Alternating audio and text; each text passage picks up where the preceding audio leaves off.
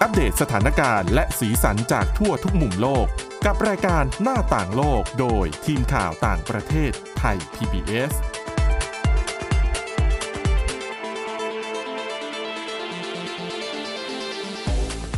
สวัสดีค่ะ คุณผู้ฟังคุณผู้ชมคะตอนรับเข้าสู่รายการหน้าต่างโลกกันอีกครั้งค่ะ วันนี้นะคะเรามีเรื่องราวที่น่าสนใจเป็นเรื่องราวเกี่ยวกับสิ่งประดิษฐ์ ที่เกี่ยวข้องกับเรื่องของสิ่งแวดล้อม หลายอย่างน่าสนใจมากนะคะ วันนี้ค่ะเราจะมาพูดคุยในประเด็นเหล่านี้ กับคุณจารุพรโอภาสรัตน์และดิฉันสวรักษ์จากวิวัฒนาคุณค่ะ สวัสดีค่ะ อ่ะก็ได้คุยกันเบื้องต้นไปแล้วอะเนาะ อืม ว่า ดิฉันก็ถามคุณจารุพรแหละว่าวันนี้มีเรื่องอะไรบ้าง ค่ะ มีเรื่องที่น่าสนใจมาก อืม ดิฉันขอเรื่องนี้ก่อน แท็กซี่ลอยฟ้า อืม แต่ว่าไม่ใช่ในเมืองไทยนะคะ ค่ะ อยู่ที่ไหนเอ่ย อยู่ที่นครนิวยอร์กของสหรัฐอเมริกาค่ะ จริงๆ ค่ะ ถ้าพูดถึงแท็กซี่ลอยฟ้าอาจจะดูเป็นเรื่องไกลตัว ถ้าแท็กซี่เฉยๆมันก็ใกล้ตัวเราอยู่เหมือนกัน แต่พอลอยฟ้าหลาย ๆ คนจะนึกถึงเป็นเครื่องบินไหม คล้ายๆเฮลิคอปเตอร์อะไรอย่าง ใช่ งี้ แต่จริงๆ เรื่องนี้ที่นำ ค่ะ มาเสนอคือเป็นเรื่องเฮลิคอปเตอร์ลอยฟ้า แต่ทำไมถึงถามว่าทำไมต้องเรียกว่าเป็นแท็กซี่ลอยฟ้า เพราะว่าเขาเตรียมที่จะให้บริการรับส่งผู้โดยสารเชิงพาณิชย์จริง ๆ แต่อาจจะไม่ใช่เร็วๆนี้ แต่ก็ไม่นานนี้แน่นอนค่ะ ต้องบอกก่อนว่าแท็กซี่ลอยฟ้าลำนี้เนี่ยเป็นหน้าตาแบบเฮลิคอปเตอร์เลย อ่า แต่ อย่างภาพที่เราเห็นกันอยู่ ใช่ค่ะ แต่สิ่งที่น่าสนใจคือพอเป็นเฮลิคอปเตอร์ปกติเราจะนึกถึงเรื่องของเขาเรียกเสียงเอ่ยมลพิษเอ่ย อืม การใช้พื้นที่เยอะๆ แต่เฮลิคอปเตอร์ตัวนี้เนี่ยเขาใช้พลังงานไฟฟ้า โอ้ เท่ากับว่าเขาไม่ได้ใช้เครื่องยนต์ที่เป็นแบบเครื่องยนต์ที่มัน สันดาบ สันดาบ ที่ปล่อย ใช่ มลพิษควันไอ อืม เสียออกมา ใช่ และที่สำคัญเขาบอกว่าตัวนี้เนี่ยเพิ่งจะเปิดตัวแล้วก็ทดสอบการบินไปสาธิตการบินไปเมื่อประมาณสัปดาห์ที่ผ่านมานี้เองค่ะ โดยแท็กซี่ลอยฟ้านี้ดิฉันจะเรียกว่าอะไรดีเป็นแท็กซี่ลอยฟ้าพลังงานไฟฟ้าก็แล้วกัน เห็นว่ามีชื่อด้วยไม่ใช่เหรอคะ ใช่ค่ะ เจ้าตัวนี้ชื่อว่าโจบี้ค่ะ เหตุผลที่ชื่อว่าโจบี้เพราะว่าเป็นเขาเรียกว่าเป็นแท็กซี่ลอยฟ้าจากบริษัทโจบี้เอเว a ชั่นของสหรัฐ อ๋อ อเมริกาเนี่ยแหละ ก็คือ ก็เลยเรียกกันว่าโจบี้ ตั้งชื่อตามบริษัท ถูกต้อง น่าทึ่งมากนะคะ เพราะว่าคือแค่เป็นแท็กซี่ลอยฟ้าก็น่าสนใจแล้วอ่ะ อืม เพราะดิฉันน่ะเคยคิดเวลาที่ขับรถหรือว่าอยู่บนรถเมล์อะไรก็แล้วแต่ แล้วเวลารถติดมากๆ แล้วต้องรีบอะ่ะ อืม ต้องคิดในใจเอ๊ะถ้าเรามีแบบรถแท็กซี่ลอยฟ้าเน้องบอกว่าโอ้เนี่ยฉันด่วนฉันไปไม่ทันแล้วเรียกแท็กซี่ลอยฟ้ามารับแล้วก็ปีนขึ้นไป แล้วก็ไปถึงจุดหมาย อันนั้น ใช่ คงจะ ค่ะ แบบเลิศมากอะ่ะ ใช่ไหม ซึ่งในอีกไม่นานใช่ไหมมันจะมี ค่ะ ขึ้นจริง ค่ะ แต่ยังเป็นเอ่อยานพาหนะที่ใช้พลังงานไฟฟ้ารักโลกด้วย อืม ขั้นกว่าขึ้นไปอีก ใช่ค่ะ แล้วให้คุณผู้ชมคุณผู้ฟังคุณสวรักษ์คิดภาพตามนครนิวยอร์กเนาะ โอ้โห สภาพการจราจร ใช่ ดิฉันว่าคล้ายๆกับกรุงเทพแหละโดยเฉพาะ ค่ะ ช่วงเช้าๆ เพราะฉะนั้นการมีแท็กซี่ลอยฟ้าแบบนี้หลายๆ คนก็มองว่าเป็นสิ่งที่น่าสนใจเหมือนกัน อือฮึ สิ่งที่น่าสนใจก็คืออย่างที่บอกไปเป็นเรื่องของพลังงานไฟฟ้าไม่ทำลายสิ่งแวดล้อมแน่นอน ค่ะ ที่สำคัญเขาบอกว่าหลักๆเนี่ยเส้นทางที่เขาจะให้บริการอาจจะยังไม่ได้แบบครอบคลุมเหมือนเวลาเราโบกแท็กซี่ตามท้อง อืม ถนนเนาะเพราะว่าขึ้นชื่อว่าเฮลิคอปเตอร์มันก็ต้องมีจุดจอดโดยเฉพาะกันอยู่แล้ว อ๋อใช่ไม่ใช่ว่ามันจะขึ้นลงจอดจุดไหนก็ได้ มันต้องมีสถานที่เฉพาะ ถูกต้องค่ะ เพราะฉะนั้นเบื้องต้นเส้นทางที่เขาจะรับส่งผู้โดยสารเนี่ยจะเป็นที่ประมาณดิฉันไม่แน่ใจอาจจะมีจุดจอดอยู่ในแมนฮัตตัน อืม แล้วก็ปลายทางเนี่ยจะไปที่สนามบินจอห์นเอฟเคนเนดี อ๋อค่ะ อัน ประ นี้ มาณนี้ สำหรับคนที่กลัวตกเครื่องไง ถูกต้อง ถ้าไปสนามบินไม่ทันแล้วกลัวว่ารถติดก็เนี่ยเช่า เรียกว่าเป็นแท็กซี่ไฟฟ้าเลย อืม ไปส่งถึงสนามบินเลย ใช่ค่ะ แล้วด้วยอัตราความเร็วในการบินเนี่ยเขาบอกว่าอยู่ที่ประมาณ 89 กิโลเมตรต่อชั่วโมง เขาบอกว่าสามารถย่นระยะเวลาจากเขาเรียกว่าถ้าติดอยู่บนท้องถนนในนครนิวยอร์กการจะไปสนามบินเนี่ย ค่ะ อาจจะเป็นชั่วโมงถึง 2 ชั่วโมงได้ อืม แต่เจ้าแท็กซี่ลอยฟ้าลำนี้สามารถพาคุณไปยังจุดหมายได้ภายในเวลาแค่ 7 นาทีนะคะ ว้าว 7 นาทีเท่านั้น ค่ะ ไม่ต้องกลัวตกเครื่องแน่นอนนะคะ อืม และที่สำคัญเรื่องของการบรรทุกคนผู้โดยสารรองรับได้เท่าไหร่ เขาบอกว่าสามารถรองรับนักบินเนี่ยได้ 1 คนแล้วก็ผู้โดยสารอีก 4 คน ก็ถือว่าเยอะพอๆกับนั่งรถคันหนึงอยู่เหมือนกันนะคะ ก็ใช้ได้อยู่นะ ใช่ อืม และที่สำคัญอย่างที่บอกบางคนบอกว่ากลัวเพราะบอกเป็นเฮลิคอปเตอร์หลายๆ คนเคยเห็นภาพเนาะเวลาจะบินขึ้นทีเนี่ย เสียงดัง เสียงดังด้วยลมด้วยแล้วนครนิวยอร์กเนี่ยสภาพการจราจรเอ่ยมลพิษทางเสียงมันมีเยอะอยู่แล้ว ด้วยความที่บ้านเมืองเขาเป็นตึกแค่เฮลิคอปเตอร์ทั่วไปอะค่ะ ยาก คนที่อยู่คอนโดมิเนียม ค่ะ สูงๆเนาะ อืม เพราะฉะนั้นมลพิษทางเสียงมันเยอะมากๆ แต่พอด้วยความที่เป็นไฟฟ้าเขาบอกว่ามันจะลดมลพิษทางเสียงได้อย่างมากเลย ก็คือจะไม่กระทบหรือว่าสร้างความรำคาญใจ อันนี้คือเขาเรียกว่าประโยชน์หลักๆ ของเจ้าแท็กซี่ลอยฟ้าลำนี้นะคะ ก็ถือว่าน่าสนใจโดยทีเดียว แต่ตอนนี้สำหรับคนที่สนใจเขาบอกว่าอาจจะต้องรอก่อน เพราะว่ายังอยู่ในช่วงของการทดสอบการบินเพิ่งจะสาธิตการไปเอง โดยตอนนี้เนี่ยอยู่ในขั้นของการยื่นกับทางองค์การบริหารการบินแห่งชาตินะคะสำหรับการทดสอบการบินแล้ว แล้วก็อาจจะรอแค่อีกไม่นาน โดยเบื้องต้นทางบริษัทบอกว่าอาจจะเริ่มให้บริการเชิงพาณิชย์ได้เนี่ยน่าจะสักประมาณปี 2025 นี้เองค่ะ อืม ใกล้ๆนี้เอง ถ้าหากว่าใช้จริงจังเป็นเชิงพาณิชย์เนี่ยมันก็ยังมีอีกหลายเรื่องที่ต้องพิจารณากันนะคะ อย่างเช่น เรื่องของโดรน อืม เดี๋ยวเนี้ยหลาย ๆ คนมีอุปกรณ์โดรน ค่ะ สมมุติไปเที่ยวต่างประเทศจะไปถ่ายแบบเป็นลงบล็อกหรือว่าลง YouTube อืม ก็จะต้องมีภาพมุมสูง ก็จะเอาโดรนเนี่ยแหละติดตัวไปแล้วก็เอาโดรนขึ้นบิน อืม ทีนี้ถ้าหากว่าในอนาคตมันจะต้องมียานพาหนะ ที่เดินทางบนอากาศจริง ๆ เนี่ย อืม อาจจะต้องมีการจัดระเบียบการจราจรทางอากาศเลยนะ อ่าถูกต้อง ใช่ไหมคะ เพราะว่าถ้ามีเอ่อแท็กซี่ลอยฟ้า ค่ะ มันก็ไม่ควรจะมีโดรนที่ขึ้นบินอยู่แถวๆนั้น อืม และโดรนเนี่ยอาจจะเป็นของหน่วยงานราชการเขาเป็นไปได้ ใช่ค่ะ อ่ะเรียกว่าเป็นรูปแบบของยานพาหนะแบบใหม่ อืม แต่ว่าก็ต้องมาพร้อมกับเรื่องของการปรับกฎระเบียบ ค่ะ ให้มันเข้ากับรูปแบบการเดินทางที่เปลี่ยนแปลงไปด้วย ดิฉันว่าอีกเรื่องหนึ่งที่น่ากังวลก็คือ ค่ะ เรื่องของราคาค่าบริการเหมือนกันนะ ใช่ การที่จะเป็นเขาเรียกว่าเป็นเฮลิคอปเตอร์เนาะแล้วด้วยความที่แบบเป็นเชิงพาณิชย์โดยสารที ค่ะ สี่คนเนี่ย ต้องหารกันทีเนี่ย อาจจะต้องกระเป๋าหนักนิดนึง อืม อืม แต่ก็น่าสนใจไม่ใช่น้อย ค่ะ แต่จริงๆทางเอริกอดัมส์เองนายกเทศมนตรีนครนิวยอร์กเองก็ออกมาบอกว่า ยังต้องการการสนับสนุนอีกมากนะคะ โดยเฉพาะในเรื่องของการสร้างพื้นที่รองรับเฮลิคอปเตอร์ อืม เจ้าแท็กซี่ลอยฟ้านี้อยู่เหมือนกัน ก็คือต้องการนบสนับสนุน แล้วก็ ค่ะ แต่ก็มั่นใจว่าถ้าเกิดว่ามีมาเนี่ยน่าจะช่วยลดความหนาแน่นบนท้องถนนของนครนิวยอร์กได้ไม่น้อยเลย ค่ะ อืม อันนั้นก็คือเรื่องของยานพาหนะรูปแบบใหม่ที่รักสิ่งแวดล้อมด้วย แต่ว่าวันนี้คุณจารุพรยังมีอีกเรื่องหนึ่งใช่ไหม ค่ะ ก็เกี่ยวข้องกับการอนุรักษ์สิ่งแวดล้อมเช่นเดียวกัน แต่ว่าคราวนี้มาในรูปแบบของบรรจุภัณฑ์ อืม จากผลิตภัณฑ์ตัวไหนคะ จากเครื่องดื่มที่มีแอลกอฮอล์ก็คือไวน์นั่นเอง ต้องถามก่อนคุณสาวรักษ์เคยได้ลิ้มลองไหม อ๋อดิฉันไม่ดื่มแอลกอฮอล์อยู่แล้ว ฉันเป็นเด็กดี อ่า แต่ปกติถ้าเกิดว่าพูดถึงไวน์ ค่ะ ภาพในหัวที่แต่ละคนคิดถึงก็จะเป็นขวดไวน์เนาะสวย ใช่ใช่ ๆหรูๆเลย ค่ะ แต่ที่ออสเตรเลียเนี่ยก็คือเป็นผู้ผลิตไวน์อันดับ อืม ต้น ๆ ของโลกเหมือนกัน ตอนนี้หลาย ๆเขาเรียกว่าหลาย ๆ ผู้ผลิตเนี่ยเริ่มเปลี่ยนแล้วค่ะ เปลี่ยนบรรจุภัณฑ์อย่างที่เราเคยเห็นว่าจะเป็นขวดแก้วกันเนาะแล้วก็เทรินใส่แก้วกันสวยๆเลย เดี๋ยวนี้เนี่ยหลาย ๆ ที่เขาเริ่มเปลี่ยนเป็นดิฉันจะเรียกว่าอะไรดีล่ะเป็นกล่องกล่องกระดาษ หมายถึงตัวบรรจุภัณฑ์ที่มีไวน์เนี่ยจะไม่เป็นแก้วไวน์เอ่อจะไม่เป็นขวดไวน์แล้วเหรอ จะไม่ใช่เป็นขวดแก้วแล้ว อ๋อ แต่จะกลายเป็นกล่องกระดาษแทนบางคนมอง มันจะเป็นยัหงมา ไง ยถึงใช้กล่องกระดาษ ใช่ มาบรรจุไวน์ ใช่กล่องกระดา แล้ว ษ น้ำกระดาษมันจะไปกัน ก็คือจะเป็นตัวฟลอยด์ที่เหมือนเอาไว้ใส่เป็นไวน์เนี่ยอยู่ข้างในกล่องกระดาษอีกทีหนึ่ง อ๋อ คือมัน ค่ะ จะเป็นการลดพวกขวดแก้วที่มันก็มีขั้นตอนการผลิตเยอะอยู่เหมือนกัน หลักๆเนี่ยที่เราเห็นอยู่เนี่ยเป็นผลิตภัณฑ์ของคุณแอชลีย์ค่ะ เป็นผู้ผลิตไวน์ชาวออสเตรเลีย เขาก็มองว่าต้องทำอะไรสักอย่างแหละเพื่อเพิ่มความยั่งยืน ซึ่งไอ้เจ้าที่เราเห็นกันอยู่เนี่ยเป็นกล่องไวน์จริงๆเขาก็มีชื่อนะคะ ก็เรียกว่าบ็อกซ์ไวน์นั่นแหละ กล่องไวน์ ค่ะ ถามว่าทำไมต้องเปลี่ยน คุณอัชลีบอกว่าจริงๆ ผู้นำเข้าวายญี่ปุ่นตอนนี้เนี่ยเขากำลังมองหาวายที่มีบรรจุภัณฑ์ที่มันค่อนข้างที่จะยั่งยืนกว่า ค่ะ แล้วก็ขอให้บรรดาผู้ผลิตเนี่ยทดลองใช้กล่องกระดาษแบบเนี้ยจริง ๆ อืม ดังนั้นบ็อกซ์ไวน์ส่วนใหญ่ในออสเตรเลียเนี่ยอาจจะถูกส่งไปยังที่ญี่ปุ่นก่อน อาจจะยังไม่ค่อยเห็นในตลาดทั่วไป แต่จริงๆ ในขณะเดียวกันก็ยังมีการเพิ่มการผลิตบ็อกซ์ไวน์อย่างนี้ในออสเตรเลียเหมือนกันนะคะ แต่ตลาดหลักๆก็คือไปที่ญี่ปุ่นนั่นแหละ ส่วนไอเดียแบบนี้หลายๆคนบอกว่าอู้มองมองไปคล้ายๆกล่องซีเรียลเหมือนกัน อืม คุณอาชลีบอกว่าได้มาจากคุณปู่ค่ะ คุณปู่เนี่ยคิดค้นขึ้นมาเมื่อประมาณปี 1965 เอาจริงๆตอนนั้นถือว่าย้อนกลับไปก็เป็นช่วงที่หลาย ๆ อย่าง ยังไม่ค่อยได้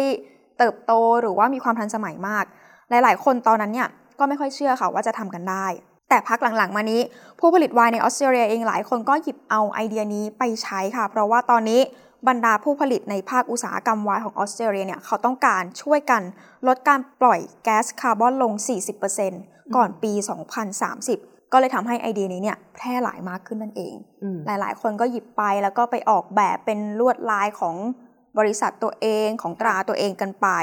แต่อย่างที่บอกปกติคนที่ดื่มไวน์ก็จะรู้กันว่า ขวดแก้วเอาจริงๆส่งผลกับเรื่องของรสชาติเหมือนกัน ห และหลายคนพอเห็นแบบนี้มันมาใส่ถุงเป็นถุงแบบเหมือนถุงฟลอยด์ถุงพลาสติกอย่างนี้ ค่ะ รสชาติจะเป็นยังไง รสชาติมันจะยังอร่อยนุ่มลิ้นเหมือนกับขวดแก้วไหม คุณแอชลีย์แล้วก็ผู้ผลิตคนอื่นๆ ก็บอกนะคะว่า ยืนยันว่าคุณภาพของไวน์แบบกล่องเนี่ยแทบจะไม่ต่างจากไวน์แบบแก้วเลย ซึ่งใครๆที่หลายคนที่ได้ลองลิ้มลองชิมกันก็บอกนะคะว่า เอาจริงประหลาดใจในเรื่องของรสชาติเหมือนกัน แต่ก็ต้องยอมรับค่ะว่าอาจจะมีข้อเสียอยู่นิดนึงก็คือไวน์เนี่ยอาจจะคงความสดได้แค่ประมาณ 1 ปีเท่านั้น อาจจะสู้การบรรจุอยู่ในขวดแก้วแบบดั้งเดิมไม่ได้ แต่ผู้เชี่ยวชาญหลาย ๆ คนก็เชื่อว่าประชาชนทั่วไปก็น่าจะชอบและก็น่าจะบริโภคเจ้าไวน์รักโลกแบบนี้ต่อไป ส่วนถ้าถามว่านอกจากรักโลกด้วยการเปลี่ยนจากขวดแก้วมาเป็นกล่องกระดาษมันช่วยเรื่องอะไรได้อีก คืออันดับแรก ๆ เลย ช่วยในเรื่องของการลดต้นทุนค่าขนส่ง เพราะว่าไวน์กล่องแบบนี้เนี่ยเวลาขนส่ง เวลาค่าที่เราเคยเห็นกันเวลาพาเลทใหญ่ ๆ เวลาเขาขนของกันเนี่ย ถ้าเป็น ค่ะ ในไวายแบบกล่องเนี่ยเขาบอกว่าสามารถบรรจุได้มากถึง 900 ลิตรใน 1 พาเลทนะคะ ค่ะ แต่ถ้าเป็นไวายแบบขวดเนี่ยจะอยู่ได้ที่ประมาณ 576 ลิตร ก็ด้วยความที่บรรจุภัณฑ์เขา เป็นแก้วมันแตกง่ายไง ใช่ อาจจะต้องมีพวกตัวรองกระแทก อืม ต้องมีกล่องแบบหลาย ๆ ชั้นอ๋ออันนี้ ถูกต้ ก็ อง เป็นจุดหนึ่งที่น่าสนใจ ถูกต้องก็คือลดต้นทุน ค่ะ ค่าขนส่งของบรรดาเจ้าของธุรกิจด้วย รวมไปถึงเขาบอกว่า พอมันขนส่งทีหนึ่งได้เยอะๆ แน่นอนค่ะ มันจะช่วยลดการปล่อยแก๊สคาร์บอนไดออกไซด์แล้วก็ประหยัดต้นทุนไปในตัวนั่นเอ โอ้ ง โหคิดทุกเม็ดนะคะ ใช่ แต่ดิฉันว่าจริง ๆ อ่ะ แก้วถือว่าเป็นผลิตภัณฑ์ที่ค่อนข้างยั่งยืนอย่างหนึ่งนะ เพราะ อืม แก้วมันเอาไปรีไซเคิลได้ไง อืมแต่ก็อยู่ที่ว่าคนที่หยิบจับเอาไปเนี่ย ค่ะ จะมองเห็นคุณค่าของขวดแก้วเหล่านั้นไหมด้วย อืมนะคะเหล่านี้นะคะก็คือเป็นนวัตกรรมที่เกี่ยวข้องกับเรื่องของการใช้งานในชีวิตประจำวันได้จริง อืม แล้วก็ยังช่วยรักสิ่งแวดล้อมด้วยนะคะอ่ะวันนี้ปิดท้ายค่ะ ไปดูกันที่ประเทศจีนกันบ้างนะคะ ประเทศจีนเนี่ยมีเรียกว่าเป็นปรากฏการณ์เกี่ยวกับเรื่องของจำนวนประชากรที่น่าสนใจ อืม ปีที่แล้วเนี่ยเป็นครั้งแรกในรอบ 60 ปีเลยนะคะ ที่ประชากรจีนลดลง อืม อัตราการเกิดใหม่ของประชากรต่ำเป็นประวัติการณ์ ค่ะ นะคะหลังจากที่จีนพ้นจากช่วงการระบาดของโควิด -19 มาแล้วเนี่ยเศรษฐกิจมันไม่ได้ฟื้นตัวเร็วอย่างที่คาดกันไว้ ยิ่งเป็นนักศึกษาจบใหม่ คนอายุน้อยๆโอ้โหตั้งตัวลำบาก เพราะว่า ดิฉันเห็นข้อมูลนะ แบบอัตรารับเด็กจบใหม่เนี่ยน้อยมาก เด็กจบใหม่ตกงานกันเยอะมาก ใช่ เป็นเรื่องที่เรียกว่าวิกฤตทีเดียว ใช่ เพราะว่าเศรษฐกิจมันก็ยังไม่ดีนะคะ แต่ว่ารัฐบาลจีนเนี่ยกลับพยายามกระตุ้นให้ประชาชนแต่งงานกันมากขึ้น อืม คนที่แต่งงานกันอยู่แล้วก็กระตุ้นให้มีลูกกันมากขึ้น ค่ะ คือมันสวนทางกับสถานการณ์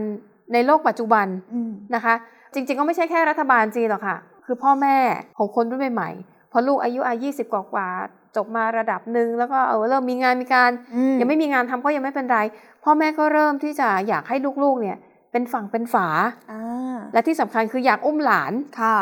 แต่ว่าไอ้ตัวลูกเนี่ยแหละค่ะ หลายคนนะรู้สึกว่าโถตัวเองยังจะเอาไม่ค่อยรอด ใช่ ใช่ไหมเศรษฐกิจก็ไม่ดี งานที่ทำอยู่ก็อาจจะรู้สึกว่ายังไม่ได้มั่นคง อืม ยังไม่ได้มีความต้องการที่อยากจะแต่งงาน หรือว่ามีลูกซึ่งมีลูกก็คือมันก็ต้องมีภาระค่าใช้จ่ายมากขึ้น อืม ดังนั้นทำให้คนรุ่นใหม่จำนวนมากเนี่ยก็รู้สึกว่าเออไม่แต่งงานก็ไม่เป็นไร ไม่เดือดร้อนเนาะ ใช่ อยู่ตัวคนเดียวแล้วสบายกว่า หรือแม้แต่คนที่มีความพร้อม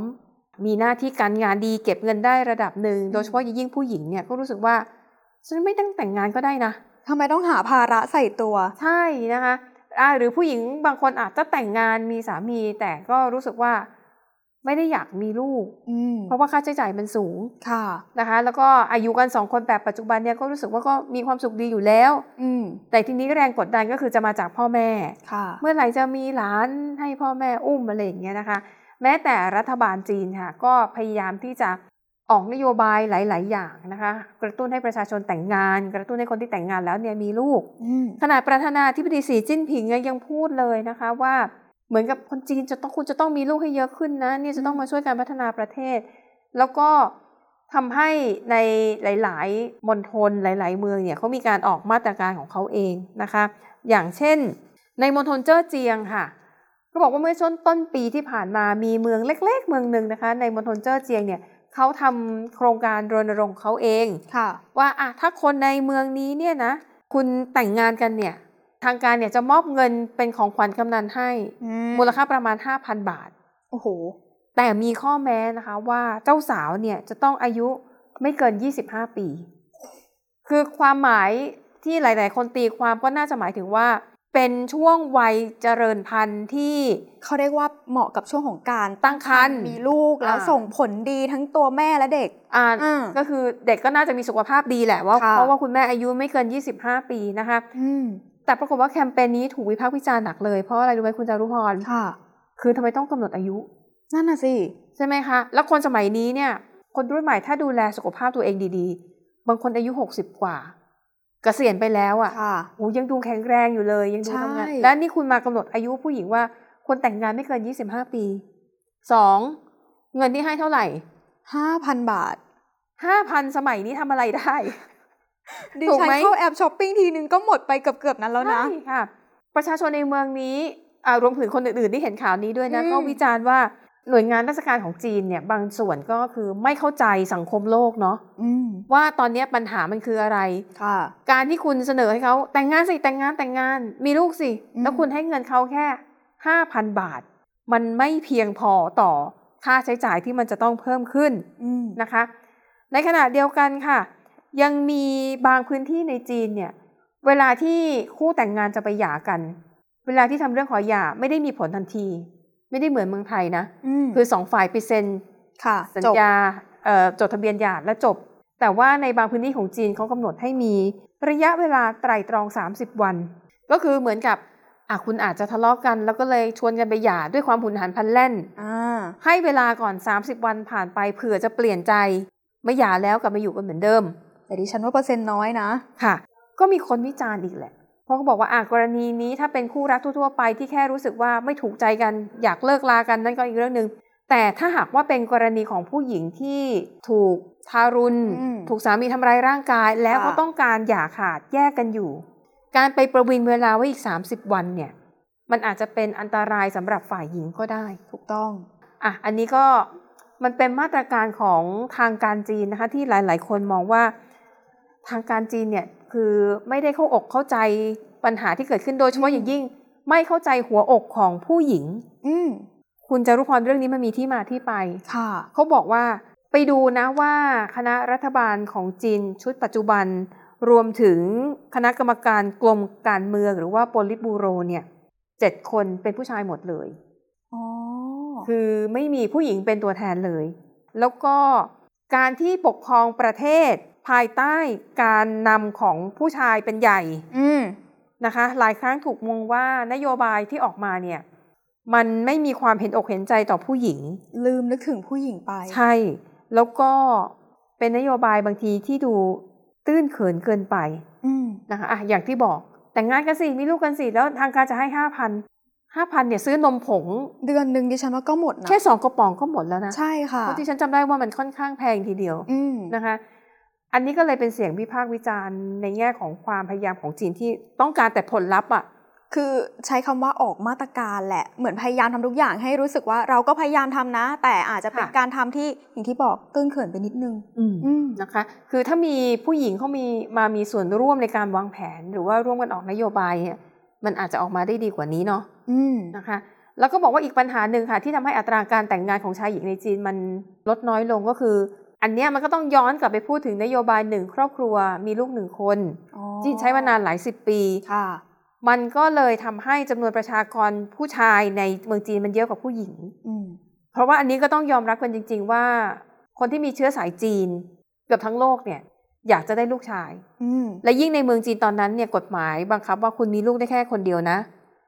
คนส่วนใหญ่ก็ต้องเลือกลูกชาย ก็เอาไว้สืบสกุลกันไปเนาะ ใช่ เอาไว้ นะคะ เป็นหัวเรี่ยวหัวแรงในการเลี้ยงพ่อแม่ยามแก่เฒ่า ค่ะ อืม ดังนั้นเนี่ยในสมัยก่อนเวลาที่ผู้หญิงตั้งครรภ์ก็จะมีการไปตรวจว่าเพศของทารกในครรภ์เป็นผู้หญิงหรือผู้ชาย อืม ถ้าเป็นผู้หญิงเนี่ยก็บางคนก็จะเลือกที่จะทำแท้ง อืม เพื่อที่จะได้โควต้าของลูกผู้ชายหนึ่งคนอย่างเงี้ยนะคะ ค่ะ ผลจากนโยบายนั้นแหละค่ะทำให้ประชากรชายในประเทศจีนมันสูงกว่าผู้หญิง อืม กลายเป็นว่าตอนนี้เนี่ยผู้หญิงในจีนเนี่ยสวยเลือกได้เลย โดยเฉพาะอย่างยิ่งในชนบท อืม เพราะว่าในชนบทเนี่ยอย่างที่บอกผู้ชายเยอะกว่าผู้หญิง และผู้หญิงเนี่ยอ่ะพอโตมาอาจจะกลับไปทำงานในเมือง ค่ะ ถึงเวลาพักหนึ่งกลับมาอยู่บ้านในต่างจังหวัด อืม บอกว่าโอ้โหผู้หญิงเนี่ยเลือกได้เลยนะคะ ฮอตเวอร์เวอร์เลย ใช่ เพราะว่าผู้ชายที่อยู่ในชนบทเนี่ย คือเขาก็ไม่ได้เข้าไปในเมืองอะเนาะแล้วก็การแข่งขันมันสูง อืม อ่ะอย่างสมมติถ้านึกถึงสมมติเป็นตัวดิฉันเองดิฉันกลับไปบ้านต่างจังหวัดแล้วโอ้โหมีผู้ชายหกเจ็ดคน อยากจะแบบมาขอดิฉันไปแต่งงานด้วย อืม แล้วฉันก็ต้องเลือกสิ อ่ะถูกต้อง เราก็ต้องเลือกเอาไม่ใช่หมายถึงเรา หมายถึง ผู้หญิงส่วนใหญ่ก็ต้องเลือกอ่ะผู้ชายหน้าตาดี อืม ฐานะดี ค่ะ นิสัยดี หรืออะไรก็แล้วแต่ตามที่ผู้หญิงส่วนใหญ่ต้องการ อืม มันก็เลยทำให้การแข่งขันของผู้ชาย โดยเฉพาะอย่างยิ่งในชนบทมันสูง อืม นะคะและอ่ะถ้ามาดูในสังคมเมืองโอ้โหอันนี้ยิ่งแล้วใหญ่เลยค่ะ โหเดินไปทางไหนก็มีแต่ผู้ชายเนาะ ใช่แล้วก็อย่าลืมว่าผู้หญิงในเมืองเนี่ยก็คือทำงานได้เก่งระดับหนึ่ง ใช่ มีเงินมีทอง อ่า รู้จักวิธีการที่จะหาความสุขให้ตัวเอง เช่น อาจจะช้อปปิ้ง ไปเสริมสวยไป อ่า สปา ไปเที่ยวต่างประเทศก็ได้ อืม ไม่ต้องมีผู้ชายก็สามารถสร้างความสุขให้กับตัวเองได้ ค่ะ ด้วยความสามารถในการหาเงินที่มีอยู่ แล้วก็รู้จักวิธีการใช้ชีวิต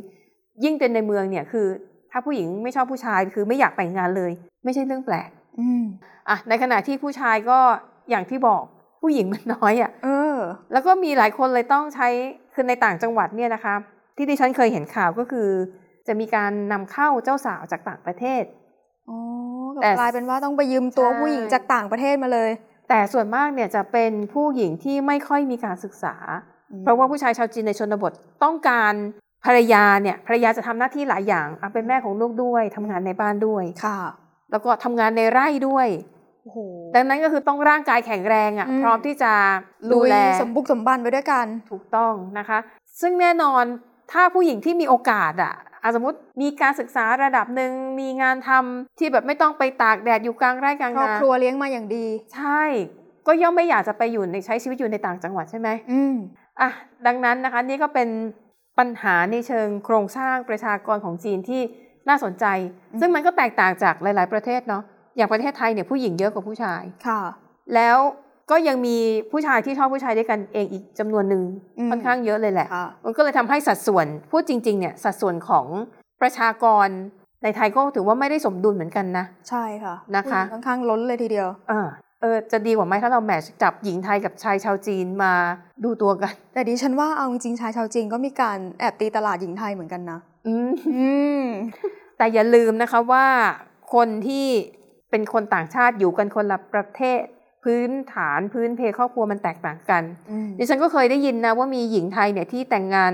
เออยังไม่ได้แต่งงานบางทีเป็นแฟนกับหนุ่มจีน อืม ตอนเป็นแฟนกันก็ดีอยู่ แต่ปรากฏว่าพอถึงเวลาเนี่ย ฝ่ายชายต้องกลับบ้าน ต้องกลับไปอยู่เมืองจีนเพราะว่าดูแลพ่อแม่ ค่ะ เพราะผู้ชายเป็นลูกคนเดียวไง อ่าใช่ ทีนี้ถ้าผู้หญิงไทยบางคนพร้อมว่าได้ฉันได้ฉันไปอยู่กับเธอที่เมืองจีนได้ไม่มีปัญหา ค่ะ แต่ถ้าเกิดว่าผู้หญิงไทยคนนั้นเนี่ยติดเออฉันก็มีพ่อแม่ในเมืองไทย ฉันก็ต้องอยู่ดูแลนะฉันก็มีหน้าที่การงาน ฉันก็มีธุรกิจ ฉันไม่อยากจะทิ้งไป ฉันไม่อยากจะไปอยู่เมืองจีน อันนี้ก็เป็นอีกเหตุผลหนึ่งที่ทำให้แบบหนุ่มจีนกับสาวไทยหลายคู่ก็ อาจจะ คื ไปต่อกันไม่ได้ ใช่นะคะ อ่ะ ก็เป็นเรื่องรักวุ่นวุ่นๆ ของหนุ่มสาวในประเทศจีน ค่ะ น่าสนใจดีเอามาเล่าสู่กันฟังค่ะ อ่ะ และนี่ก็คือเรื่องราวทั้งหมดในรายการหน้าต่างโลก ขอบคุณสำหรับการติดตามนะคะ วันนี้หมดเวลาแล้วค่ะ เราสองคนและทีมงานลากันไปก่อน พบกันใหม่ตอนหน้า สวัสดีค่ะ สวัสดีค่ะ Thai PBS podcast. View the world via the voice.